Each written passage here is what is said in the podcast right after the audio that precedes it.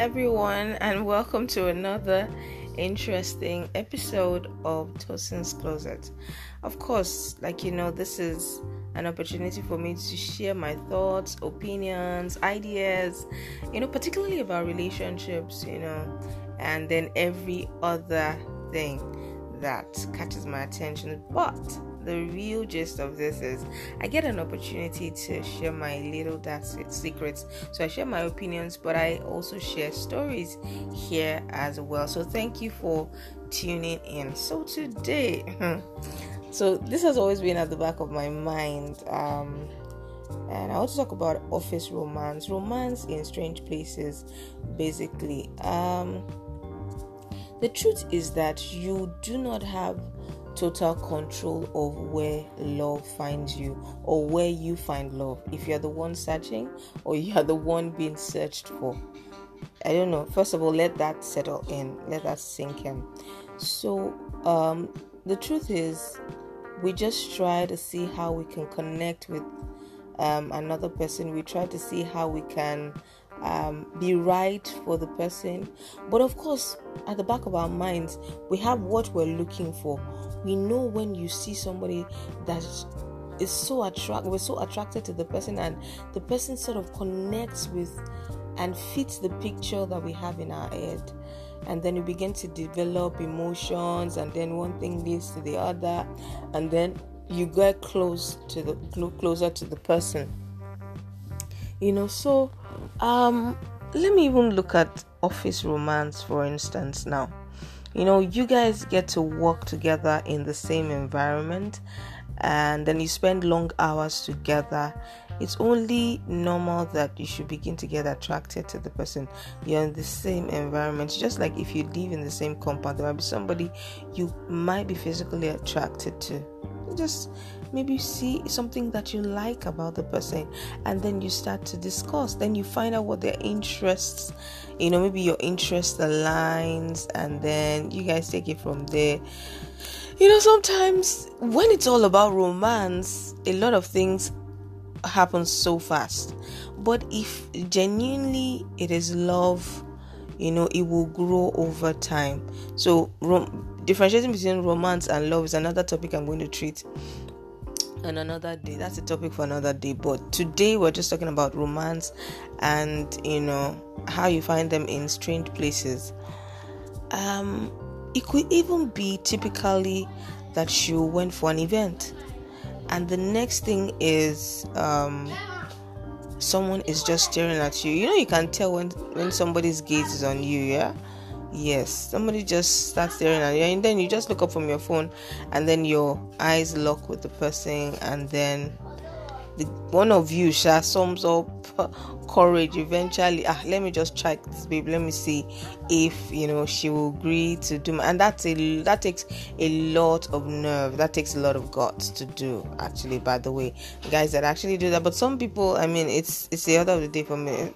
It's either you accept or you don't accept. Um, and some are very um very consistent. They would actually keep following up keep doing it just so that you will get their attention so that reminds me, I mean, the story I want to talk about today is actually my parents.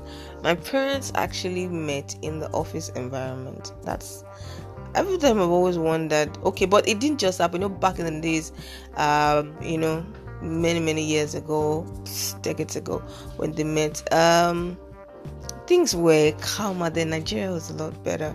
It's not the way office romance is now.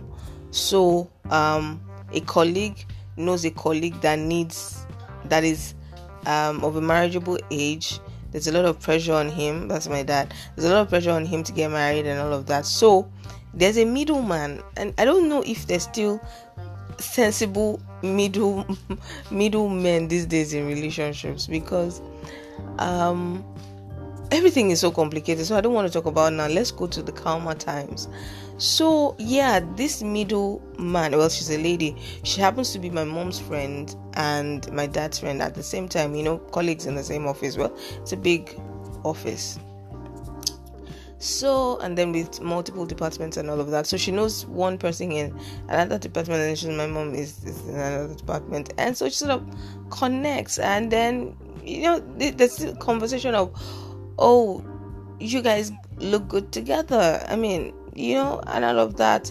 And unfortunately, my mom has had a heartbreak.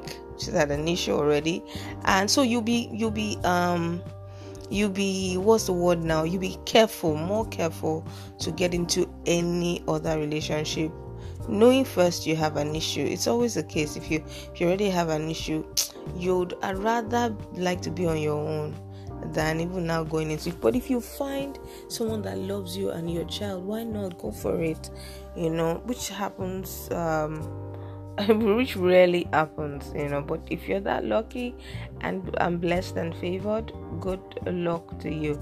So that's how they met in the office. But you see, these days, um, office romance is is very funny because you could be in the same office with a married man and then he's eyeing you. Case in point, I'm not going to tell you at what, but this happened in one of the places I've worked. And then few days after i got into that office um there's this married man. He was being nice to me very nice okay open and everything. You know we just joke exchange jokes and everything. And the next thing we exchange numbers which is only normal. He kept asking me I, you know some people will have ideas in their head. You don't even know. But i mean you're just getting to a workplace. You just want to get to know the person. And then we exchange numbers and then he starts to whatsapp me and starts to chat me up. And then one leads to uh, this one thing leads to the other out of the blues is asking me for a date first off guy you're you're married. I don't do married people. I don't know. I don't know how they get so comfortable trying to get your attention and trying to you know do that. I'm not saying that married people cannot have friends or but i'm saying wanting a thing wanting a romance wanting a, a friend. So it starts to you know suggest all sorts of things. And first off what just goes off in my head is how are you comfortable with this conversation now that you're married? I'm not judgmental. I'm just trying to see why you are doing this. Are you bored at home? Is your wife boring? I mean is you know all of those things. Are you overwhelmed with the whole marriage thing and then you just need an escape and then this is an escape? You know so that's me. I just start to so what's it what is this about? And and all of that. And that's not even so there's a case of a married man in the same office trying to to um go out with a very young lady you know first off i'm in a place where guy i just want a relationship on my own to start with somebody with a somebody I can actually build a relationship together. Why would I want to complicate things by starting something with you in a new office I just got into and you know and then you are now trying to go out with me. So that that just went off. That went down the drain. But I'm just saying that it's not the typical you so you you see the difference between my parents and then this other one that I was in so the the the the the the whole idea of office romance i mean should be this first off your colleagues your you are both single people you like the person and and then you would ha- find out that you you look good together share interest and everything but i always tell people there's actually nothing wrong with finding your colleague attractive oh, but I'll get to that later now.